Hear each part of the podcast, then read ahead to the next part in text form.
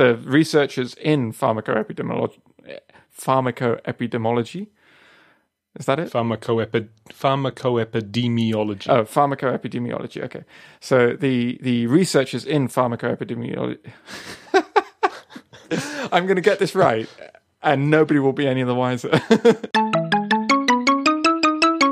Are you okay with all of the fires going on in California right now? oh yeah, well they're finished now. They've fully contained them, I believe. They went on for weeks though. It was funny enough. It was because we recorded like three weeks ago now, uh, which was just as they started, I think, or maybe they'd been going on for a, a few days already. But it was it was around the time that the smoke was starting to get really bad, and you know it's serious when suddenly loads of Americans in California are wearing face masks and it looks like Japan. Right, right. Although the face masks here, have you seen the face masks? Like, because I guess in Japan everyone wears face masks all the time, and they they tend to be quite sort of cheap, simple things. Hmm. But the ones that everyone was wearing here are like full on. I mean, halfway towards being a gas mask. They they were huge, and they had like this this whole unit in them to filter out the smoke and stuff. I guess. Well, the that's um the the whole issue of uh, Japanese face masks. We should talk about that, but let, let's just cover the uh, your situation first before we get onto that. Okay, well, yeah. I mean, my situation was that uh, I didn't have any face masks and uh, it was smoky and horrible, and so I just avoided going outside for like two or three weeks. I mean, it went on for a very long time, and suddenly everyone is is very interested in the AQI, which, as I'm sure you're aware, is the air quality index. Of course, I wasn't aware, none of us, I don't think, were aware of it until suddenly there's smoke everywhere Right.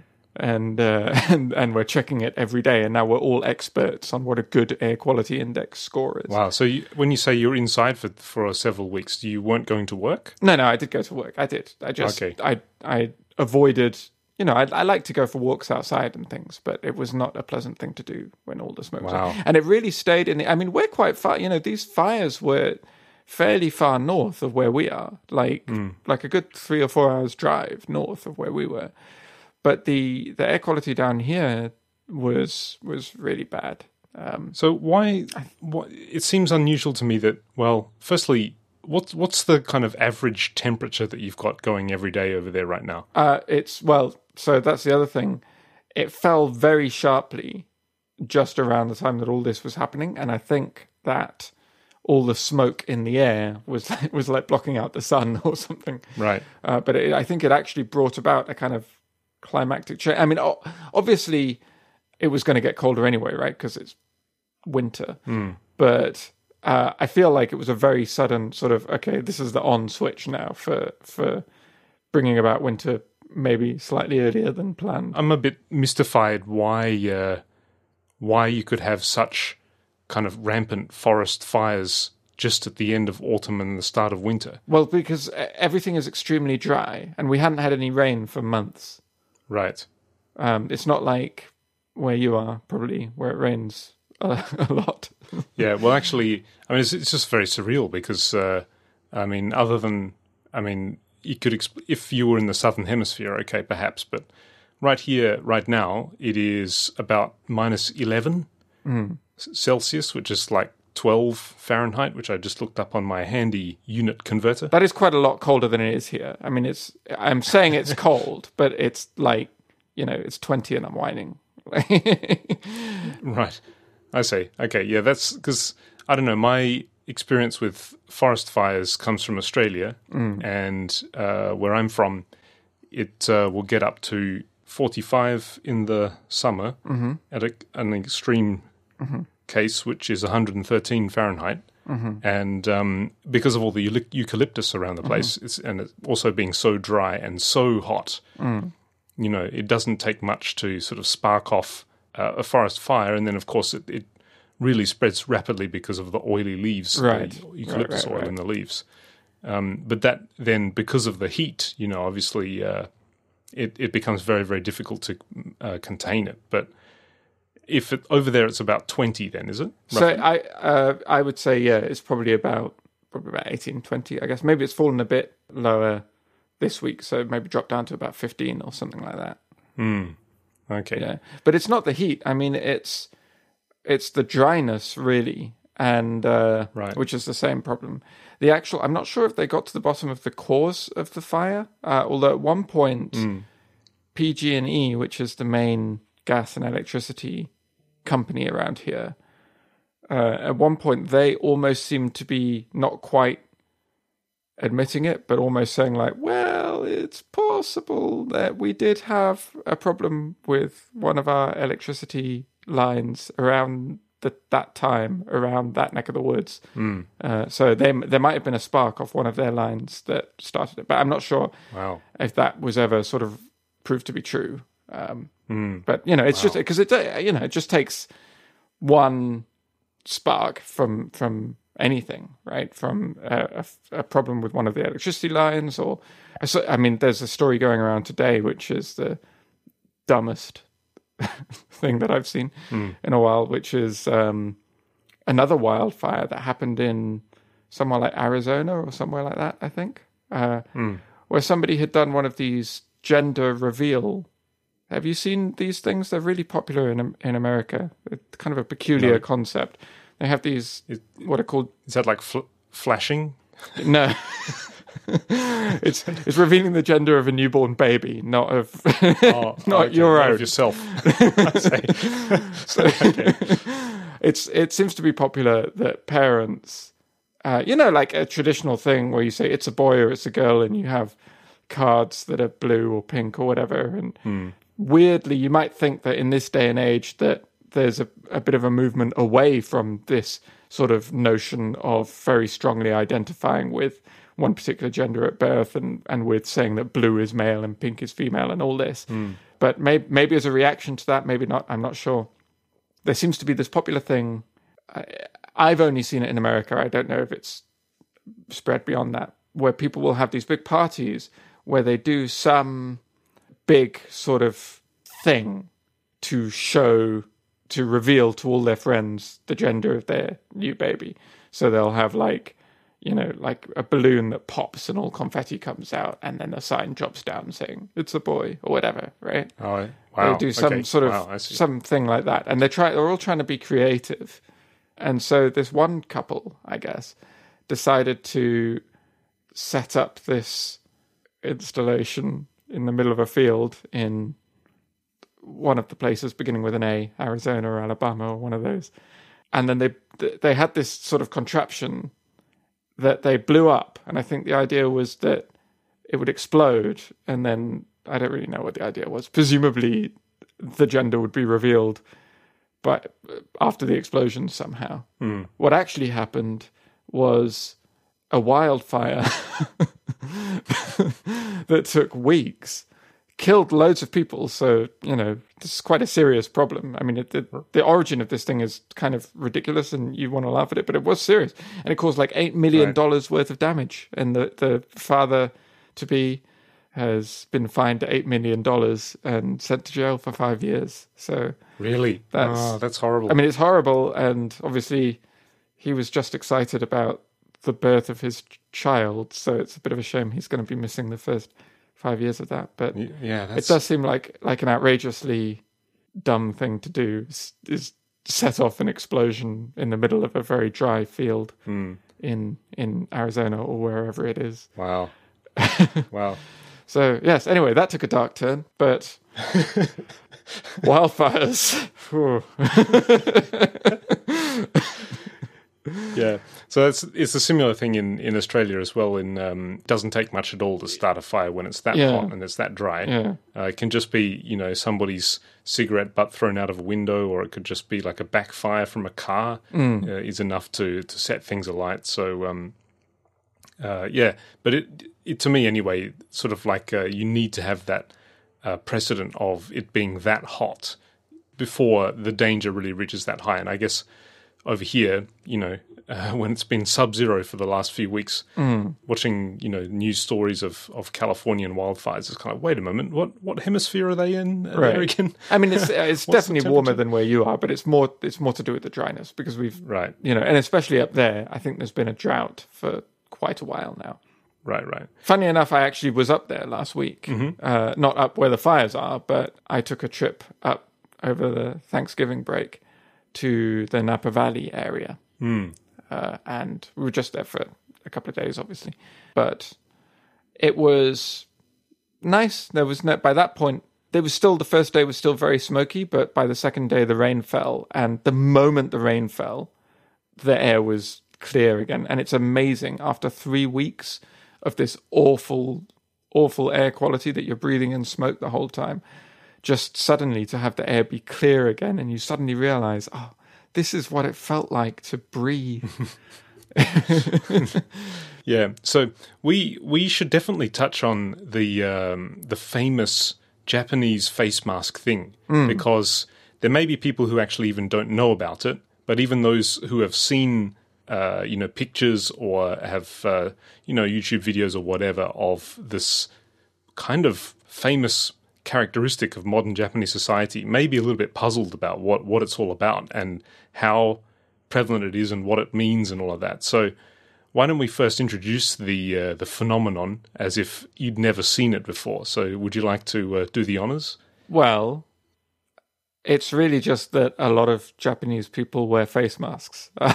you know, the face masks that, that nurses and doctors wear, not the. Yeah. If people in California are listening who've seen all these super sort of half life like contraptions on their face, not like that, much, much more thinner and. And just like what a surgeon would wear, or something like that.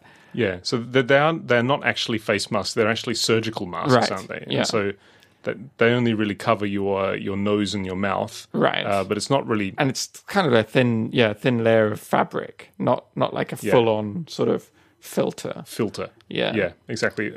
And uh, you know, in in classic form, of course, the television advertisements all show uh, these wonderful graphics of the air sort of passing in and passing out through these these basically thin bits of tissue paper, Right. showing how much it, it filters. You know, ninety five percent of bad stuff Right. out, the the red stuff, the red stuff coming at from the outside, and then come you know passes through the the mask, and then on the out coming through the out, other side is is blue, nice blue fresh air. Well, is that what you're breathing out? Blue fresh air. No, you uh, What yeah. sense does that make? you know there's like these. Uh, um, Japan has got some really funny uh, visualizations of medical commodities. Uh, the, the one that I always never seem to forget is the the laxative pill, uh, and and the uh, the visualization in the television commer- commercial is uh, a slippery dip with these three dimensional music notes sliding down, I see. which is which is which is your blockage being uh, effectively cleared by this laxative medicine. Anyway, so the the face mask thing is uh, if you've never seen it before, it's pretty surreal. So basically, the idea is it's a form of courtesy to the people around you that if you are sick, then it's less of a filter to prevent you from getting sick from other people, and it's more a filter f- to protect other people from getting sick from you. Right. Well, I, I, I mean, I think it is both. Well, I've never se- I've never seen people wear them when they're not sick though.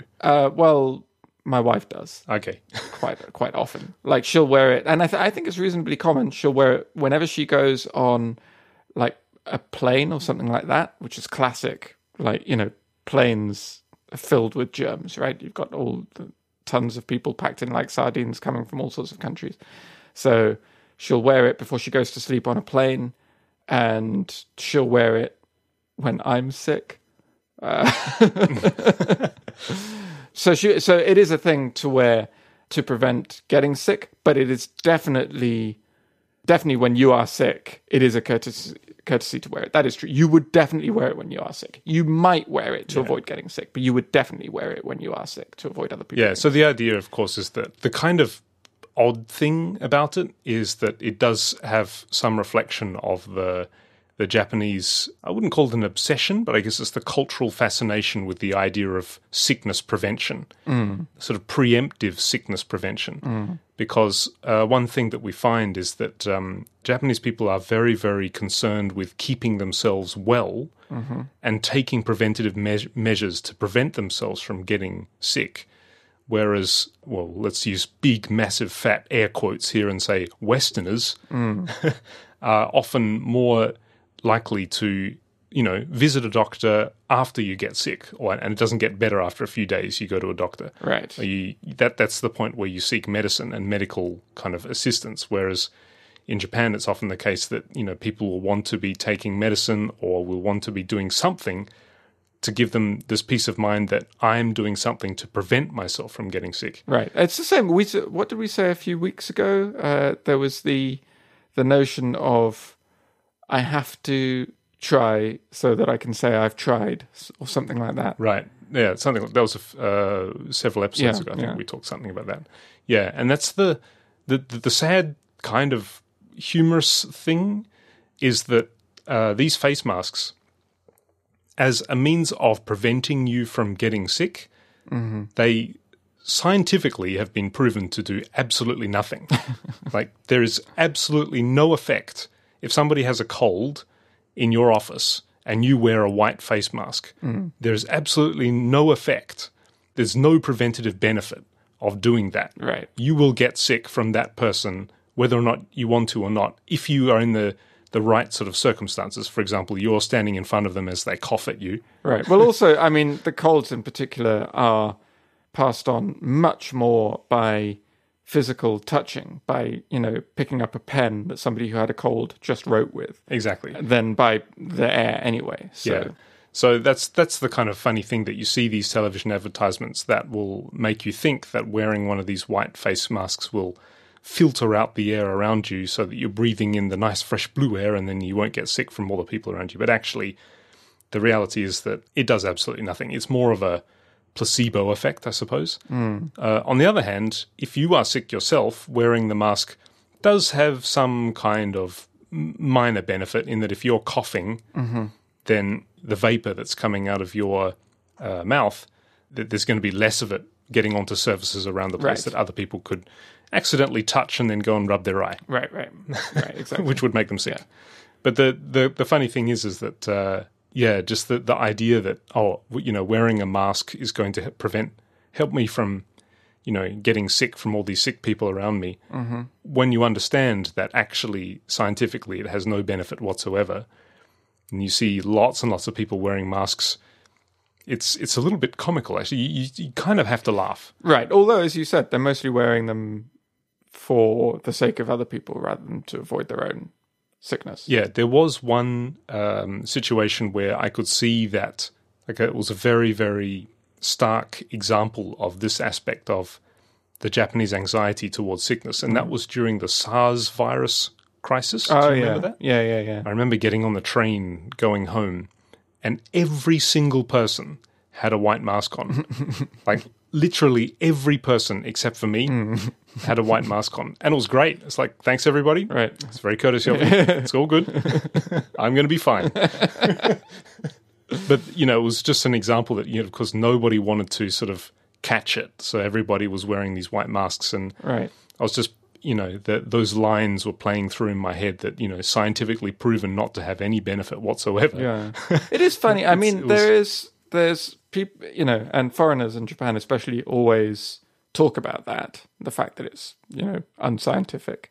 Uh, but then at the same time, Japan famously has like the longest lifespan on average in the world. Clearly, the white masks are The, the the white masks are, the white masks have everything to do with it. No, but I think I think their their consciousness of their own health, of course, helps with that, right? I mean, they you know maybe some of the things they do are more effective than others, but in general, I think if you asked a doctor here if you could wave a magic wand and make everyone suddenly take greater preventative care measures, they would all say, "Oh yes, please, I'll have that wand." yeah, Uh, you know, but everyone is trying to push preventative health measures all the time over here as well. yeah. My um, this is uh, getting into actually the uh, topic, the academic field that my father is in, and it's called pharmacoepidemiology.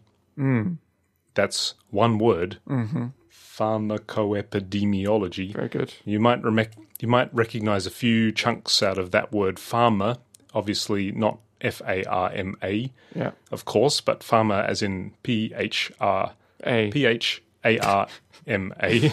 You're doing I very can well. do English. yes. Um, pharma, of course, being pharmacy, medicine, Yeah. And epidemiology, you might uh, recognize epi from like epidemic. Uh, yeah. And uh, pharmacoepidemiology is the study of medicine over large populations of people.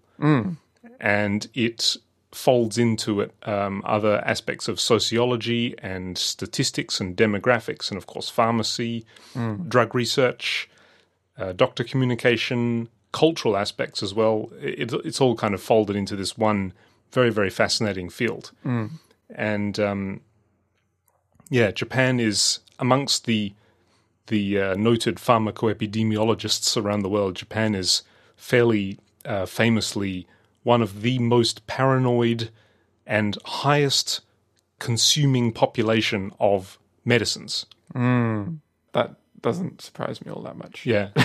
By far, Japanese people are the most paranoid about get almost to a hypochondriac level. Right, right. Uh, and they are also, they consume far more medicine than anybody.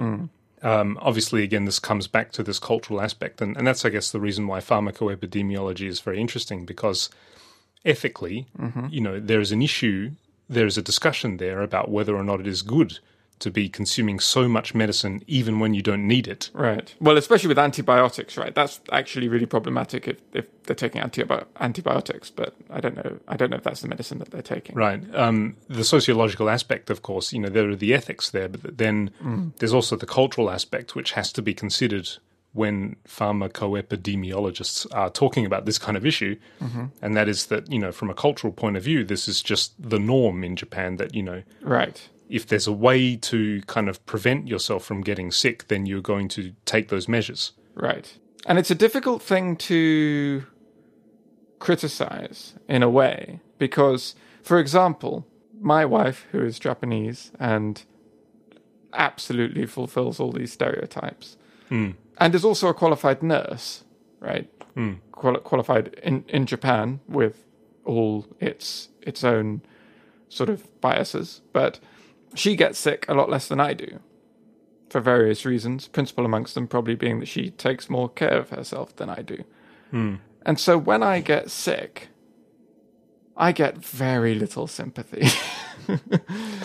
I, ju- I, I'm like afraid to say I've got a cold because I'll get in trouble. Because it'll be like, well, you should have done this and this and this. So obviously you're going to get sick. I can't believe you get sick so often. This is outrageous. Yeah. And it's like a, a moral failing to get sick, which is so then you can't. So so then it's very difficult to come back and say, I think you should be a little less. I'm not talking on a personal level here, but on like a sociological level. Right. To criticize a group of people and say, you ought to be a little less hypochondriac. Right. They can very easily come back to you and say, yeah, but you're sick all the time. Yeah, this is a this is a really really uh, interesting discussion point because firstly, every individual person has a different immune system.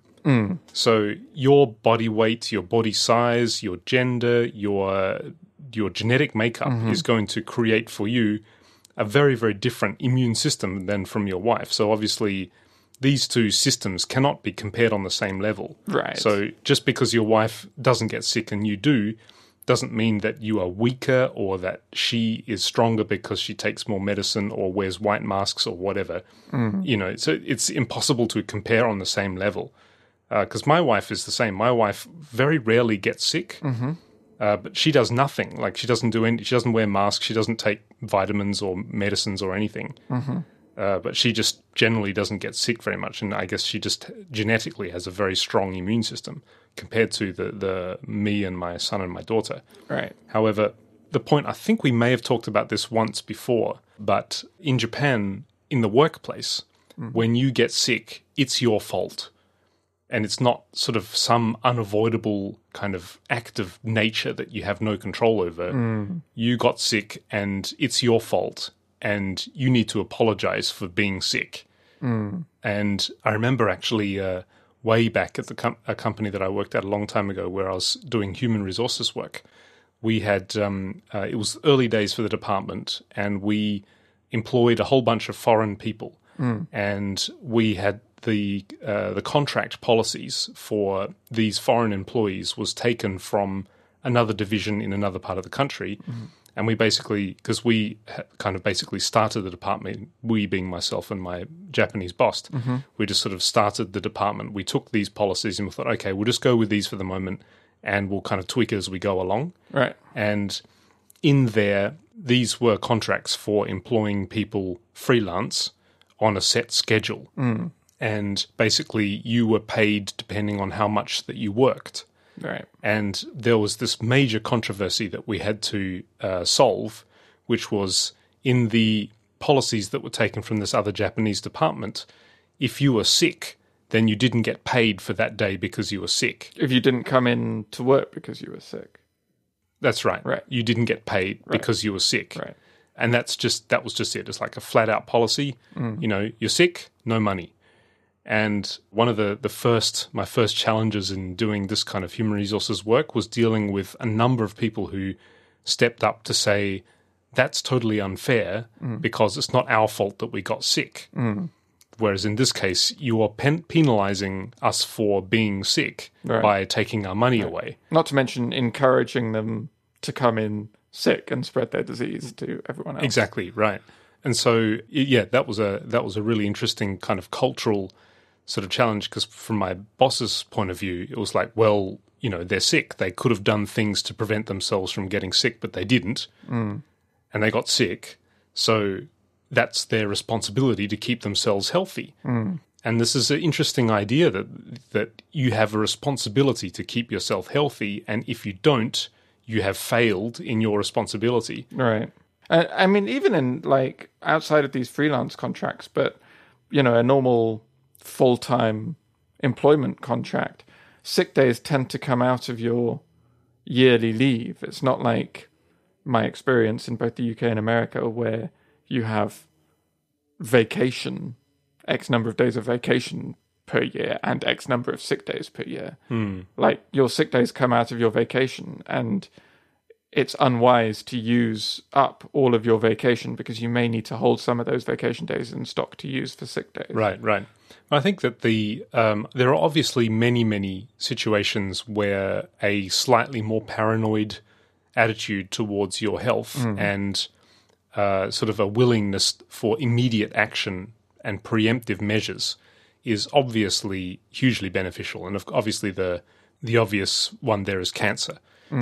You know, uh, cancer. If you can catch it very, very early, then um, there's uh, you know a much higher chance of a successful uh, successful recovery, as opposed to the, the you know the opposite situation, whereas where you only go to the doctor or the hospital when you think, oh, hold on, this isn't right, and then, then it could be too late. Right. Um, and that you know that's a situation where uh, in Japan they um, you know maybe in a better position there because they're likely to go earlier or they pick it up at their sort of regular uh, routine health checks. Right. That's on a personal level. And then on a society wide level, it's also advantageous if a greater proportion of the people who have some sort of contagious disease fix it quickly and stop passing it on to other people. You know, that allows you to contain disease much quicker. Right, right. Yeah, so the question of why it is that Japanese people live so long, I think it's definitely a it's the it's a combination of many many different factors, and sort of uh, this paranoid attitude towards sickness is one of them. I guess um, I think obviously the diet has a lot to do with it. Yeah. A lot of fish, not very much meat. Japanese people in general uh, don't consume that much meat in their diet compared to uh, um, other cultures. I guess generally a fairly active lifestyle. You know, in that if you just think of the your average office worker having to walk to the train station, climb three flights of stairs, stand up on a train for sixty minutes, you know, climb down three flights Get of to work, do Rajio Taisen with everyone else. Rajio Taiso, you mean? Yeah, that's right. Taiso, yes. Sorry. Rajio Taiso. Yeah, that's the um, uh, the NHK radio broadcast exercise program that I think came. It must be in like the fifties or the sixties that came about. Mm-hmm.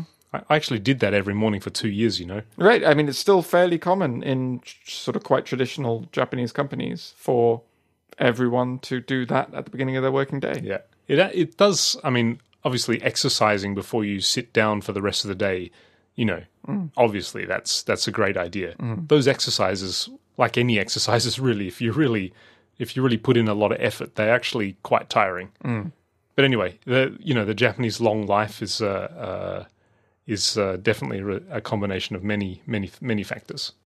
Oh, that's right. I, w- I was going to add one thing onto the um, the issue of Japanese medicine and pharmacoepidemiology. Oh yeah, That is that, uh, as I mentioned earlier, um, they need to take in the cultural uh, impli- implications and the cultural aspect into into their research and to their uh, analysis of um, medicines over populations and medicine systems, medical systems that are specific to countries, are also taken extremely seriously. You have Western medicine, but then in the case of Japan, you've got you know the Chinese medicine, which is like kampo yaku. Kampo yaku is basically kampo uh, means basically uh, Chinese method, and it's kind of like a, they're usually small packets of powder made of various kinds of herbs and uh, Right. kind of like an offshoot of aromatherapy, I suppose. But it's not aroma, it's really, not it? it's not aroma, but it's it's yeah, it's herbal remedies essentially, and there will Right. be you will be prescribed them by doctors sometimes. Yeah. like it's not like a separate thing where you choose to go to a medical Western medicine doctor or you choose to go to an alternative medicine doctor. Like Yeah, that's right. mainstream doctors will will prescribe kampo, especially for things like colds and stuff. Yeah, and often one very common use of it is that you'll get you'll go to the doctor because you're sick, and you'll get five different pills, and including antibiotics, and then there'll be there'll be a, a packet of uh, like a sachet of kampo, and that powder is usually one of the common things that I've seen f- a few times is this particular medicine out of your five different pills is very very harsh on your stomach. So Right. this powder will soften that. Right. Yeah, that's common. You get like two med- like one medicine to fix the thing and the other medicine to counteract the side effects of the first medicine. That's right. and uh, yeah, Japan, not only Japan, of course, but um, India is another country where they have several, uh, I think three or four different native uh, medical systems and medicine practices. That's true. Uh, that all all have different kinds of approaches and philosophies, and they're all taken very very seriously. Not so much seriously from a Western science point of view, um, but more seriously from the point of view that the people in this country truly believe that this medicine will make them better, regardless of if it actually does or not. The fact that they truly believe it is highly significant. Uh, and so that's the reason why um, those native medicines are also taken very, uh, very seriously. Are you talking about taken seriously, for example, by the Japanese, or are you talking about from a pharmacoepidemiological perspective? Yeah, the latter. That's correct. So they're taken. Right, right. Okay. So the researchers in pharmacoepidemiology take seriously the the effects, both sociologically and medically, of of these various uh, traditional uh, styles of medicine. That's what you're saying. Yeah, yeah, Less take seriously the medical effect of them, but more take seriously the cultural, sociological, and psychological effect of uh, these native medicines. Because you would think that you know, as Western medi- Western as practitioners of Western medicine, you know, you may think that um, they may be tempted to not take seriously. Oh, that's just you know some powder from a ground up ginger root or something. That's not going to do anything for you except make you feel, you know, a little less like throwing up or something like that. But no, the the the reality is is that you know those are. You uh, you know, basically, it is the power of the human mind, and really is the placebo effect in many cases that the patient truly believes that this will help, and because of that, it often does. Right. That's true. But I mean, it's also true that, that like some of these things are not without their merit, right? Like ginger and turmeric are both quite good for you and do help prevent you from wanting to throw up, which is a valuable trait. Right, right, So- right. yeah.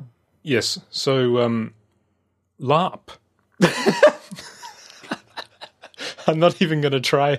I'm not even going to try to to craft some uh, classic Station 13 segue. Let's just get straight to it. Well, uh, you can probably segue into LARP from the other thing, which is that I'm taking another approach to trying to get a bilingual D&D group together. Okay. Yep. So, as a recap, there previously you had attempted to do this with it was over Skype, and you had two bilingual players, yourself and uh, Tema, who were responsible for taking turns in translating from one language to the other for the two players who were monolingual. Right. Correct? Right. And there was one more player who was sort of a bit of both. and it was kind of kind of awkward because you because of the having to change languages you lost much of the sort of dialogue momentum right.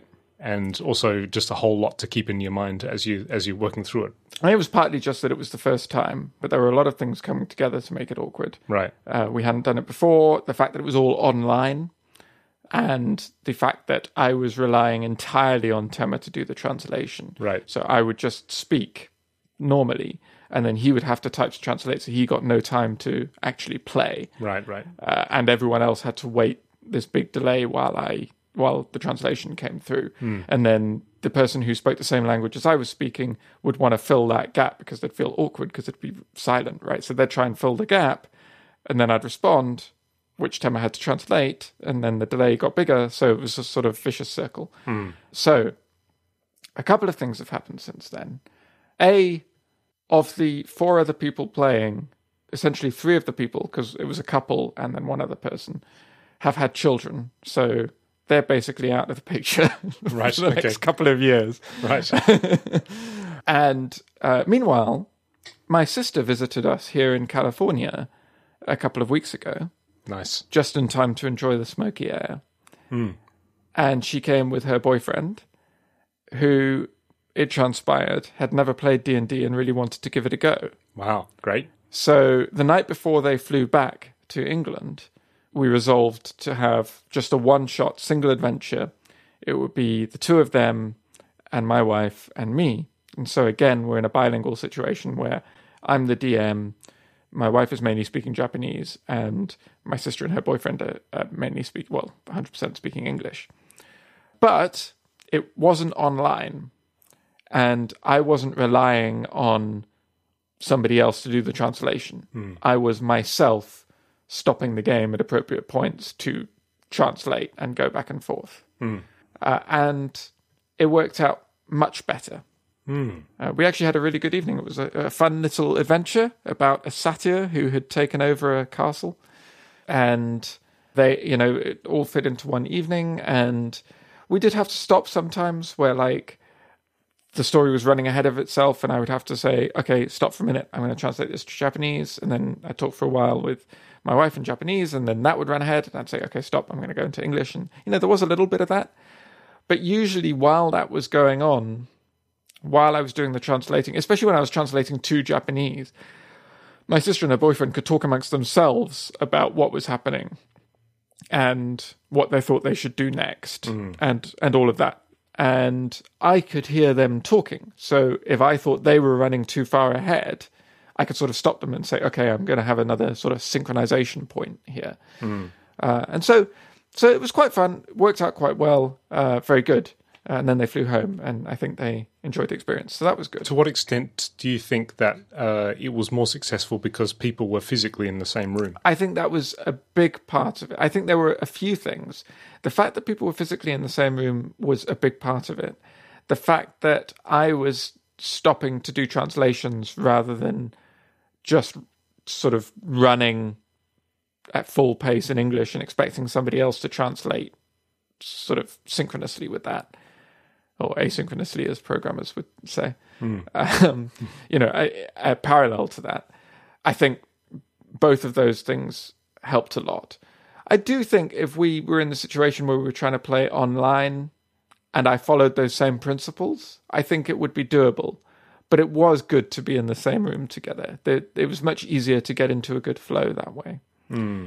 So I was I was pretty pleased with that. Uh, but I also thought, well, it's it's just a one off because they're flying home tomorrow. Then the next weekend we went down to the market where we always do our shopping and one of the shops there had decided they've just opened a few tables like in the back of the shop and they're trying to get together kind of a free space for people to come and play board games or D&D or whatever. So we just happened to pass by this sign saying that they were advertising this this new space and and we asked about it and they said sure it's free you can come you just book book a time slot and you can come and play D&D or whatever you like. And so we thought, oh, that's quite interesting. but we've still got the same problem with you know my wife wants to play in Japanese and I want to DM in English. Mm. Uh, and so we're what we're thinking of doing now, and we've actually started putting together a sort of just a mini website, which I'll put a link in the show notes if I make it by the time this episode goes out, which I probably won't. Just to sort of actually put a listing in the local Japanese language newspaper, like classified section. mm. And we're going to actually try and get a group together, a bilingual group, much like the one that I had before online, uh, but to play in person and to set up this same idea with playing in both English and Japanese and having people who speak both. Wow, that sounds uh, great. And it's yeah, it's quite exciting, and I hope it'll work out you know better because I've done it a couple of times now, and because it'll be in person. So that's you know that'll be an interesting thing. We may or may not do it at this sweet shop, uh, but uh, either way, yeah, it's and my wife is really keen to play, so she was uh, you know, she's actually been the main one pushing this. Mm. Uh, you know, come on, let's write the listing for the classifieds ad so we can get it together. So, mm. so that's nice. That's great. Um, yeah, that's fantastic. Yeah. In general, how popular is D and D in Japan? D and D is fairly minor, I think, in Japan, especially by comparison with over here. Mm. There are other tabletop role play games in Japan. They're actually called Table Talk role play games in Japan. Okay. And there are some Japanese ones. I, I can't remember the name of the main one, but there is is one that I think is a little better known than D and D. Hmm. But even that is not doesn't have nearly the sort of cultural cachet that that D and D does over here. Mm. But the resurgence that D and D has been having recently in the West largely because of the general resurgence of geek culture and also because of its appearance on Stranger Things, which mm. sort of reminded a lot of people of its existence and, and people who maybe before would have thought it was just a dumb nerdy thing or the work of Satan or whatever they thought mm-hmm. in, in the 80s and the early 90s uh, are now a bit more ready to to accept it and to give it a go. And so I think it's you know it's had a real resurgence over here and because the world is so much more connected now, I think some of that resurgence is being reflected over there. And certainly, when D and D Fifth Edition first came out, which was about three or four years ago now, three and mm. a hmm. bit years ago, Wizards of the Coast originally put out a press release saying they were not going to do a Japanese translation. They had no plans to make a Japanese translation of this edition, mm. which they have done for previous editions. So that was obviously very disappointing. But they later changed their mind, and now it has been translated. And not only that, but many of the expansion source books have been translated as well. Mm. So it's obviously been successful enough over there to be worth translating not just the core rule books, but also some of the expansions like Xanathar's Guide to Everything. Uh, so I think it is doing reasonably well over there. But I think Japanese mm. people living here in the Bay Area are more likely to be familiar with it or have at least heard the name because they're more likely to have been exposed to things like Stranger Things and to the resurgence and the interest in D&D that is happening over here. Mm. Mm. Yeah, that's interesting. I wonder whether most Japanese people know what a role-playing game is. Right, like a video game. Yeah, right? that's right. Yeah. But I, I wonder how many of them, you know, can actually are aware of how you can trace back the idea of a role playing game to Dungeons and Dragons. Right. I mean, it's it's funny because so many of the ideas from the original Final Fantasy games and and classic role play games like that are just directly drawn from traditional role play games. Mm. Yeah. I've never, when I was there for 16 years, not once did I uh, have any, like, I knew nobody who did any role playing or you know no none of my friends talked about it and I mm. had some friends who were into some pretty pretty uh, niche things but you know yeah. nobody ever really mentioned it once in the 16 years that I was there. Yeah, I I did meet a couple of people but people who were like extremely into board games and, and right. things like that. Like, you know, a friend of mine who is an acquaintance of yours as well, who I will not name had he was very into board games. Obviously, he'd he'd been working in video games for his whole adult life, but he had friends who worked in the board games industry, and, and one of his friends actually, I think, was one of the translators of an earlier edition of D and D. Wow. So he had this like personal connection with it, and he was saying he'd always wanted to try playing it, uh, but had never never had the opportunity. And so we actually he was one of the group that we played uh, when I had a group playing D and D not bilingually but in Japanese, Right. where Tema was the DM and I was one of a few players. Uh, and and he was one of the other players. So you know, it is a thing that that some people are aware of, but it's it's more niche, certainly. Right. So I guess it's uh, everything at some stage rather has its boom Right. in Japan. So I guess uh, Dungeons and Dragons may be having its boom right now if suddenly the fifth edition is needed in Japan urgently, along with its uh, various source books. Yeah, I mean, I think it's a you know it's a relatively minor boom still. I don't think you know we're still waiting for the manga and the anime and the drama to come out about the kid who plays D and D. Right. Not on the yeah, that's right. The not on the scale of uh, or loose socks or uh, I'm trying to think of other random booms in Japan. Right, Everything's everything has its uh, boom at some stage or other. I remember one time um, apparently uh, my wife came back from the supermarket to say, "Oh, they're all sold out of natto." It's like why? It's like I don't know. Apparently, something was on TV about how this makes you live longer, or you know, Right. comes comes back to the preventative medicine that we were talking about. But uh, you know, natto is, is is been declared a superfood, and so now all of the supermarkets are sold out of it. It's like, oh, great. I, the only thing I find surprising about that story is that I thought all Japanese people all already thought it was a sort of superfood for decades. So I'm surprised Yeah. that that this was news.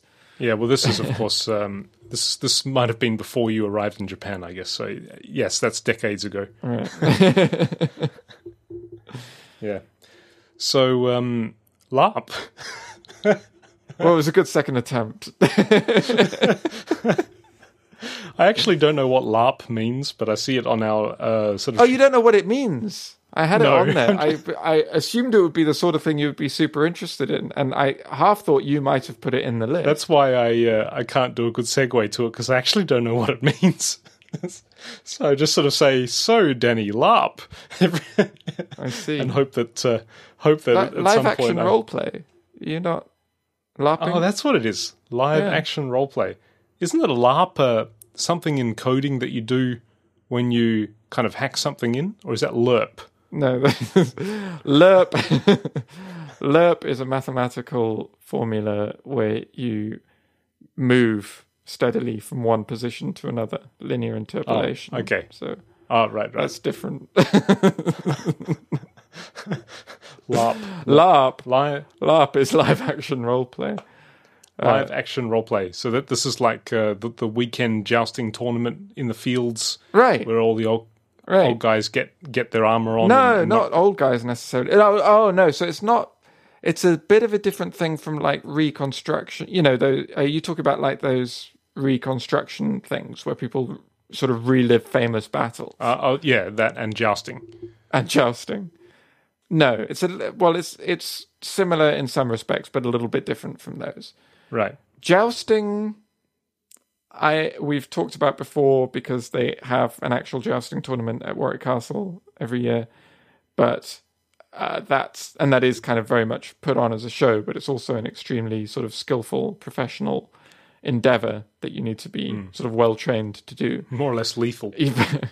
Yes, I think they're probably trained to avoid the lethality in it. They, they, you know, they they are performing rather than actually uh, fighting like they would have in the old days. Right.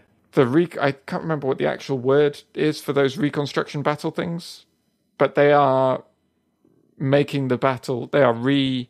They're like oh, they're also performing. They're performing a battle as it happened in history, so they know what their role was in this particular fight, and they know that like this battalion died at this point on this spot, so they they should die there, right? So they're also not really fighting to win. I don't think they're also performing in a sense. I see. Uh, live action role play is like tabletop role play, but you are acting out what happens. So you still have a character like you do in tabletop roleplay, and you have stats. You have a certain number of hit points and and stuff like that. And you have a class. You, you know, you might be a wizard and you can cast spells, or you might be a fighter, or whatever. And there's a few different kinds of of games. Some of them involve going out and spending a weekend camping in a forest and, you know, literally dressing up as an elf or whatever and doing something like D&D but in real life and fighting with real latex swords.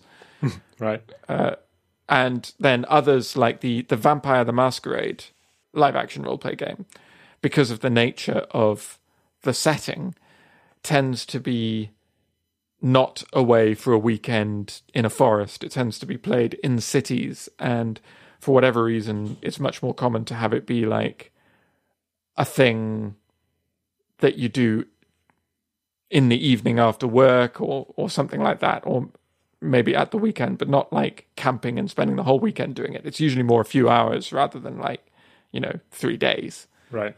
And the other difference with Vampire the Masquerade uh, live action role play is that the fighting is done using paper, scissors, stone rather than rather than actual physically fighting with pretend swords. But anyway, so I'm so from this description, uh, is this totally new to you, or are you familiar with this concept? No, I've I'm completely unfamiliar. I I yeah, no. Tell me everything. Okay. Well, I put it in because I thought you would be familiar with it. And it is the sort of thing that I feel like LARP has the stigma amongst nerds that tabletop roleplay traditionally had amongst everyone else. Hmm. Like it's like the next level of nerdiness. Hmm. you know, right. if if mainstream people thought that D and D was nerdy, Right. a large subset of D and D people play D and D and think it's cool and everything, but think that LARP is a step too far, right? Right, right. but I uh, so and I thought you might be in that position or you may not, but I was ready to stand in LARP's defense. So I'm slightly disappointed that you have never heard of it, and so you probably don't have any opinion on on what it is. So I, I guess that uh, costume is is uh, obligatory. Costume is yes a big part. Obviously, you know people go to more or less effort with their costumes. Some people really do go all out, and it looks like a sort of cosplay convention. Uh, other people just sort of find a robe and slip that over their jeans or whatever. like, uh, you know, and people have different means and and so forth. But yes, costume is a big part of it, and as is you know sometimes acting out your character. I mean, it's much more, you know, if you think in in tabletop role play, sometimes you feel a little bit ridiculous, sort of trying to speak in the voice of your character. You feel even more ridiculous getting in costume and running around a forest pretending to be your character, right? So what do you do about com- what do you do about combat? So I have played three different LARP games. I played two which were local to the Warwickshire area where I grew up mostly, uh, which were sort of custom made systems by the organizers of these organizers of these games. One was called Domain, and the other was called Legends. And then the third one I've played is Vampire the Masquerade, which is an international, uh, very widely played live action roleplay game. And in the first two, they were very much of the D and D fantasy type world.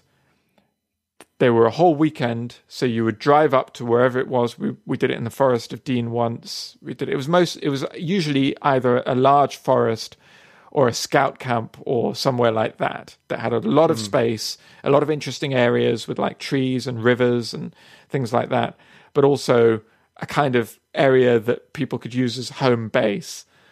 That's why scout camps were very popular because they will tend to have like a hut somewhere that people can use with like a kitchen or something, but also large areas where you can set up tents and stuff like that.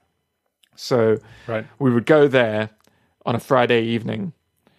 The story would all start on a, on a Friday, and then then for combat in these roleplay games, they were these latex weapons. I'll put some links in the in the show notes, but they are weapons constructed to scale to be sort of a realistic scale for what an actual the sort of size of an actual short sword or a broadsword or whatever. I think they may even have had some bows and arrows and things like that as well, with like arrows that have latex stubs at the end and stuff. Hmm.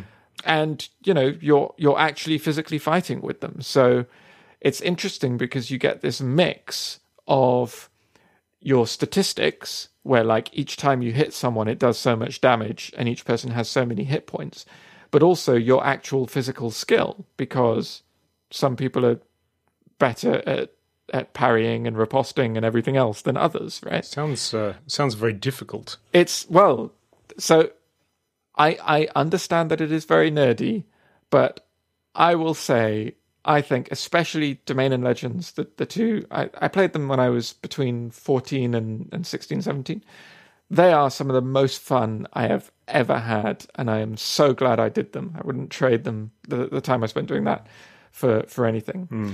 and the second one legends had a particularly interesting mechanic. It was sort of like a, a development from Domain. A lot of the people who organized Domain went on to organize Legends. Uh, interestingly, you had, they were called DMs, right? But you had like a whole team of DMs because they would need to be in like five different places at once as each part of the story was going on. Because I mean, these are big events, right? There'd be like forty people or so. So it's not like you know, like round like D and D where you've got four or five people around a table. There's a large group of people, and there'll be many storylines going on at once. I think. Um, what, what about magic? So, uh, firstly, physical combat, real weapons. As you hit someone, you shout out the number of hit points your weapon does, and they keep track of how many hit points they have, and so they know when they're dead. Wow, so it's got it's like real time math. Well, it's subtraction. It's not that hard. right. Well, it's I don't imagine it'd be too easy when you're kind of running around, you know, evading somebody or like trying to hit them with a latex sword. Right. Well, uh, it was never a problem. In fact, in Legends, you had per body part hit points. So Wow. it wasn't just a total number of hit points for your whole body. You had like a couple in each limb and four in your chest or whatever. And so you would have the situation where somebody could cut your arm off, essentially, where if you lose all the hit points in your arm, you had to put your arm behind your back and pretend you'd lost it and carry on fighting one handed. Uh, so there was some interesting things. And the other thing that Legends had that I thought was was a great development from Domain is that it had this system of trainers, so of, of people who would train you. So when you got experience points and you wanted to use them to boost a skill, rather than just saying, okay, I've got this many points, I'm going to increase this number on my character sheet, you would find the teacher for that particular skill. And before you could add those numbers to your character sheet, they would actually teach you something. Hmm. So we had the the sword master, for example. He was an actual I'm not sure about qualified, but he was a very good fencer in real life. Like he went to the same school as me and did fencing and won competitions. so he was, hmm. you know, he was actually literally a good sword fighter. Hmm. And like before you could add those points to your like fighting skill and get more damage or whatever, like you had to do a couple of laps around the field and then it'd show you some new moves and then you could go out and you could use those moves. Uh, and the and there was a there was somebody who was into cryptography and so they could like show you techniques for like solving puzzles and decrypting codes and stuff like that. So you had this kind of almost kind of educational element to it as well but in a way that wasn't i mean it wasn't too time consuming it didn't detract from the the whole weekend but it was just a little bit it meant that points weren't just points like you actually got taught something along with this skill with magic a little less so because we can't do actual magic, right? So, so you would be taught that the the uh, teacher, I think, knew what spell you would get. Maybe I'm not quite sure if I'm remembering this right, but they so they would tell you, okay, when you spend these points, you will get access to this spell, and this is what it does. Hmm. And then again, it was a similar sort of thing. Like, I mean, it's all honor system based, right? So if you were a magic user, like you would shout out the spell that you were casting and people would either know what it did and then react accordingly, or you would just say like fireball three damage or whatever. Hmm. Um, but it's it worked like that. Aren't there situations with in combat where people can actually get hurt? Like what happens in that situation? Does it the whole game stop while while uh, somebody comes into Yes, Like, like, there we. I don't think I saw too many physical injuries, but there are always people there watching. Like the DMs are there for pretty much any scene where there's likely to be combat, right? and so they can say, "Stop the game. We need to sort something out." If they need to. Right. When I first started, before I was sort of allowed to go out and play, I had to learn from them the technique of what is called pulling your blows. Do you know? Mm. Do you know what that is? Right, where you, it, I mean, it's in theatre you use it a lot as well, where Yeah. you make it look like you're hitting someone, but you pull back at the last minute to avoid hurting them. Right. That was like mandatory. You you had to at least just get shown the basics of how to do that. And obviously, sometimes people would mess it up and hit a little harder than they intended to, hmm. and that's why the swords are all quite well padded. But hmm. yeah, it was it was not too bad. Although there were some. So here's where we get onto some of the interesting stories of things that have happened. This is very similar to in D and D. Often you'll come away from a session with all these crazy stories about what happened in your imaginary world, right? Right. You have very similar things in LARP, only they spill into the real world sometimes. Right. And the the the one that I remember the most was a guy whose character's name I've actually forgotten his real name, but his character's name was Mitsurugi. Right. And his character, he was one of the oldest players in the game, oldest as in he'd been playing the longest. Uh, so he had a really powerful character Right. this character had in an adventure ages before I joined the game been bitten or something in a fight with a dragon and he'd ended up growing to be half dragon Right. and so he had all this makeup on as he was sort of devolving into this sort of dragon uh, self and he had this amazing bone sword which was like one of the as you can imagine when you get all these latex swords and things there is a real market for cool looking swords Right. and so he had this really fancy latex sword, but he was also one of the most skilled actual fighters hmm. there. Like, I think he may have been the one doing the sword training. Hmm. Uh, so he was physically, he was very good as well. And the way these things always worked out is that the first night, the Friday night, would go on late into the night and sort of give you an introduction to what the main thrust of the story for this adventure was going to be. Hmm. And then Saturday would would be the full day's adventuring, and that story would develop and gain depth, and you'd sort of understand it. Usually, Saturday evening, some mischief would happen with some of the monsters, which I, I may go on to explain later, setting fire, not really, to the tents that the players are sleeping in, hmm. which is literally just they run up to their tent in the middle of the night and unzip it and say, Your tent's on fire, you've got to run out.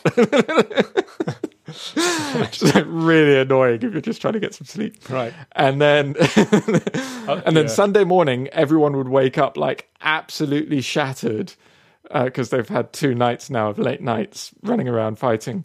And so the Sunday morning story would generally develop extremely slowly, uh, but culminate in what was always called, and I'm, we're going to have to bleep this out, but it was always called the big f- off fight at the end Right. where just there would be waves of monsters and all the player there'd just be a big field and all the players would be attacking these waves of monsters Right. uh, until they got to the final boss at the end and that was kind of the way these stories tended to be structured so during the big fight at the end mitsurugi who tended to be the center of the action have like three or four monsters on him at once he had been fighting and he was exhausted and sweating and it was a hot day and so he ran back inside the player hut to, to grab some water. And he grabbed this bottle and just like, without thinking, just sort of desperate, unscrewed it and, and drank it, only to discover that it wasn't water, it was paraffin, Right. which is not good for you. No. so he sort of spat it out and he and a couple of the other guys had to go to the hospital with him dressed as a half dragon with like face paint and scales and, and stuff all on his face and, and go to the hospital and say, I drank some paraffin. Very embarrassing situation Yeah. for everyone involved. I think that it it sounds exciting in the way that you know, like paintball would be exciting. right. I think it probably is a similar a similar appeal for this like nerdy paintball. Right. The thing that the thing is that firstly, you would really, really be in a in a you'd, you'd be stuck if you suddenly decided after ten or fifteen minutes that you didn't enjoy it. Because you've got you've got all these people around you growling and and and grunting and uh, thrusting latex swords at you and stuff like that, and you, You're not like suddenly- constantly surrounded by enemies. Like it, it goes on for a whole weekend, so you have a lot of free time. Right. I mean, it is a bit like a camping trip, and if you didn't enjoy it, you could just leave. Like there's no problem. Like there's that. That's not really an issue. There's also Okay. a um a rule where basically if you put your hand on top of your head, that meant you were out of character, and everyone had to ignore you. Oh, okay. So there, so you can Oh, get right. you can get out of it. Okay, a bit of a bit of a problem if you need to go to the toilet. You've got to have your hand on your head the whole time. Um, but uh, I think the the requirement for actual physical combat, mm. and that therefore, like your skill with you know a, a latex sword, mm-hmm. that actually decides the fate of your character in a combat situation In part, yeah. that aspect I think is stretching it a little because I think that the whole charm of role playing mm. is just simply the the infeasibility of it. You know that you could be a gigantic dragon, completely undefeatable, and enjoy all of you know enjoy your power fantasies. You know to, to the nth degree, or you could you could be like a tiny little gnome that casts magic and uh, the, basically role playing in the sense that there is this fictional role and you're playing that role. Yeah. The fictional aspect is part of, at least from my memory of doing um, role playing games before, and obviously I haven't had the experience that uh, that you have, but Right. the, the several times that I've done it, you know, the whole uh, the charm of it just really is that complete fictional infeasibility of it. Now, if you then take the situation where now, if I want to be this master, for example, this master samurai warrior, um, you know, tenth generation trained by his father and his father before him and his father before him with this heirloom sword. You know, now all of a sudden I actually have to physically do that if I want to mm. be that character. Mm. So if I'm the kind of person who's just not not naturally inclined for heavy physical activity in a tense situation, mm-hmm. the whole charm of a role playing game would be that I could do that even though I can't physically do it myself. Right. So how does how does this work out? I know what you mean. I think it is a different charm. I think it to to an extent you are more limited. Like there's definitely things that I can do in a tabletop roleplay game that I can't do in real life. In the same way that hmm. there's things you can do in a tabletop roleplay game that you can't do in the equivalent video game, right? Like you, in a video game you can only do what you've been programmed to be able to do. Right. And in a roleplay game, the, the tabletop roleplay is the utmost sort of free game. Right. It's- you can do anything your imagination can can bring forth, so long as you can roll for it and it meets what your character could do. Right. It is true that, that, that to some extent you're more limited, but it's so fun. And also, I, I think maybe you're helped by the fact that there aren't that many people there who are like championship class fencers. like there was like one or two guys Right. at the group that I went to out of like 40. The majority of people are nerds like me, right? So so everyone's not that good, right? and you- you have to sort of like pretend that you're all being much cooler than you are. Right. Uh, so I, that helps. I think if you were the one person in a group of master swordsmen playing this game, you would feel bad quickly. But like, I was one of the youngest people there and probably one of the less skilled. Hmm. And I never even noticed that as an issue. Hmm. I, I didn't tend to choose fighter classes. I think the people who are going to choose to play a fighter are more likely to be the ones who want to spend their time physically fighting, hmm. and the people who are less inclined to do that are more likely to choose like a rogue or a wizard class. But yes, I mean it is true that you are you are limited by what you can actually do. Um, Yeah, interesting. The whole idea of sort of costume changing your, um, you know, sort of enjoying the idea of changing your identity through changing what's on the surface, essentially, but changing your appearance, uh, and then sort of enjoying the the act of sort of well, basically role play and pretending to be something else, just letting your appearance influence your behavior and the way that you are um, acting in a sense. You know, that's um, uh, that's the whole charm of you know costume and uh, cosplay or uh, you know anything like this. And I think that the idea is that then you you can sort of enjoy that alter ego taking the taking the um, something that is so infeasible for yourself, changing your your appearance. So this is the whole charm of costume play. It just seems that the that seems kind of at odds somehow. I'm, obviously, I'm not not disputing the fact that it would be fun. Obviously, for the people who would enjoy it, it sounds hugely fun. And I guess like paintball has um, that kind of tense, right. uh, tense, nervous excitement about it. I'm, I guess this would as well. I think you're you're. I think you're doing a thing which you do quite often, which which is honing in on one problem with it, one thing that it's lacking, that the thing that hmm. the other thing isn't lacking. Hmm. But that's like that. That's not the in, entire essence of what can be fun about roleplay. And I think Okay. it has it has many things that traditional tabletop roleplay doesn't have. Right? It has the fact that you're spending the weekend out in the forest, which is a nice thing to do, even if you're not role playing. Hmm. And it has this this sense of community with like thirty or forty other people who are all enjoying being in this world with you. So I think it, I I don't disagree with you that there is there are things that you can do in tabletop roleplay that you can't do in in this style of LARP. Um, but I think it just has has so many other things that are appealing about it that they both are appealing for different reasons in their own right. And then of course with with like Vampire the Masquerade, uh, which is the other style of LARP that uses paper scissors stone for combat. In that case, you can kind of do these things that would be impossible. Hmm. But you you you go back to it's slightly more abstracted. It's slightly closer to the tabletop thing. So hmm. when I first tried the Vampire the Masquerade LARP, I thought it was stupid. I was like, I'm having fun acting out this character and role playing and having this whole experience with everyone here. And then suddenly we're going to stop and play paper, scissors, stone, for God's sake. it's like the dumbest game. Like just to decide who won.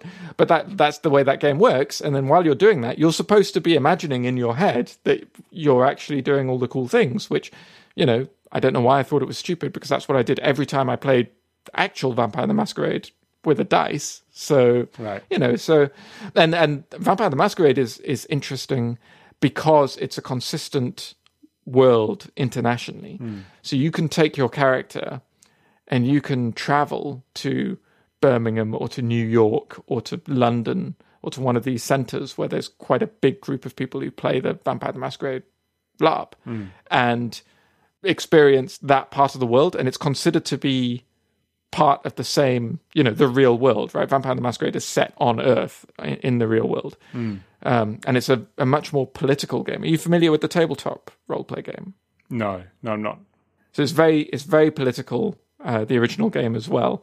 It has this whole concept of cities have a vampire prince who is kind of in charge of all the vampires of that city, and there are all these different factions who are kind of vying for control. Uh, and so that's part of the reason there's less of a focus on combat in in the Vampire the Masquerade LARP because it's much more political and it's more about going and meeting these people and you know trying to influence them. Hmm. And so that can be quite interesting you know in a very different way as well. Hmm. And maybe that's part of the reason that that tends to be shorter like evening sessions because it's a bit more intense. Hmm. Wow, the world of LARP. yeah. Now you know i'm quite surprised that you, you've never encountered this before especially with the amount that friend of the show and colleague chris has made fun of me for doing it over the years. I'm surprised you've never heard him bring it up. Uh, no, um, yeah, I don't know. Yeah, I don't think uh, doesn't seem that appealing to me.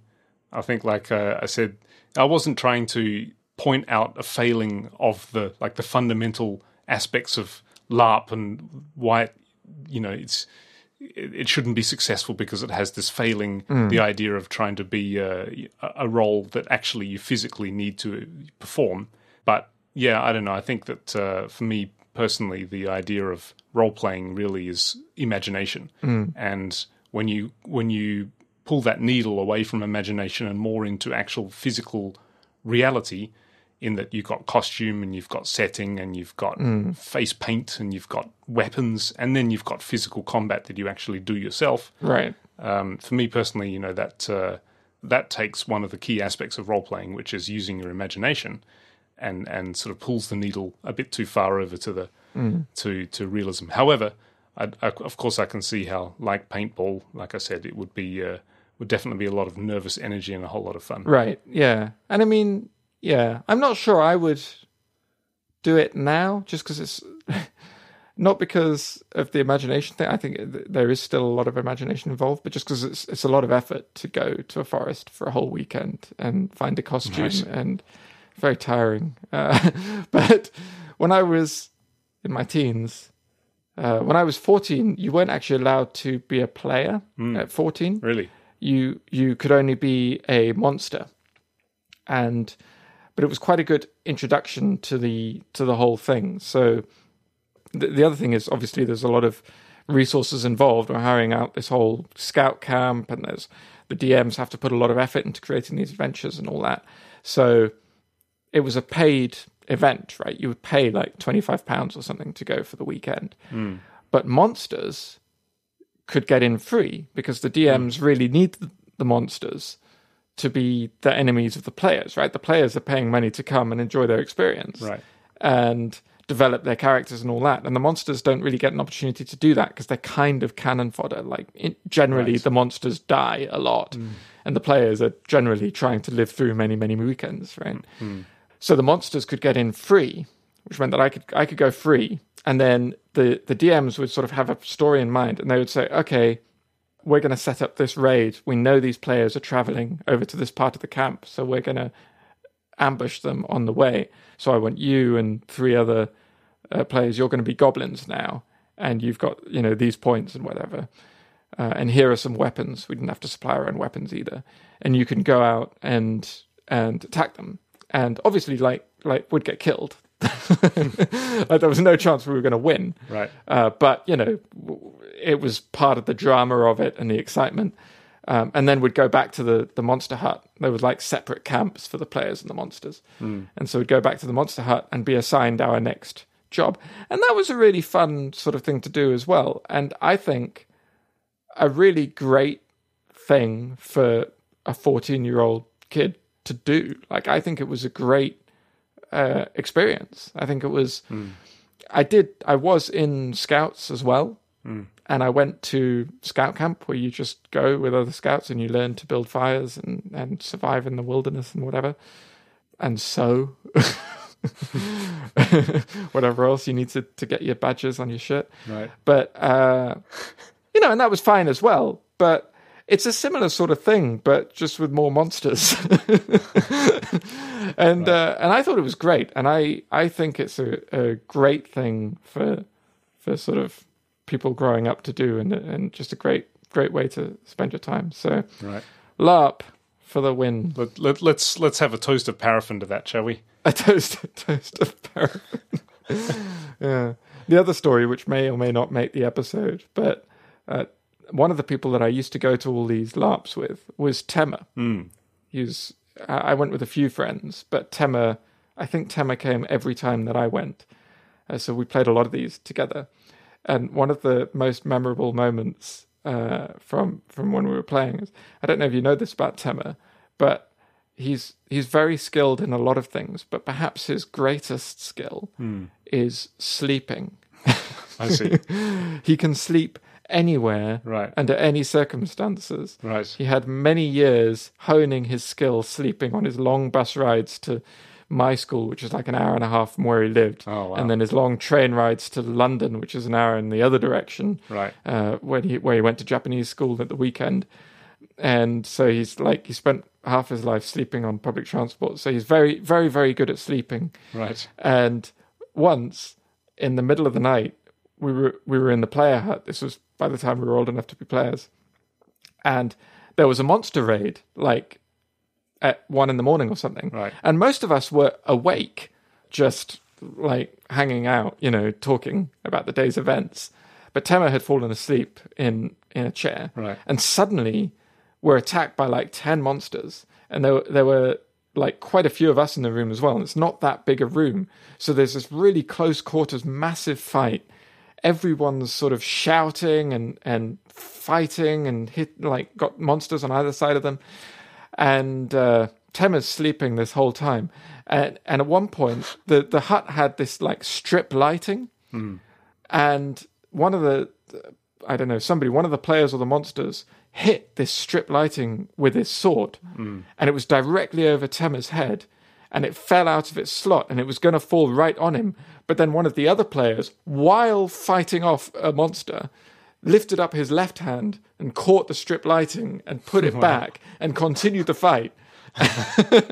and throughout this entire thing, Tema was asleep and didn't find out about it until the next morning when, like, all the players who had witnessed this amazing feat were telling him about it. Wow. So, yes, amazing. I mean, that story would have gone very differently. Obviously, he had, uh, I can't remember the name of the guy, but this very skilled, he was another one of the very skilled fighters, had not had the wherewithal to catch this strip light in action and prevent it from falling and smashing on Tema's head. Right.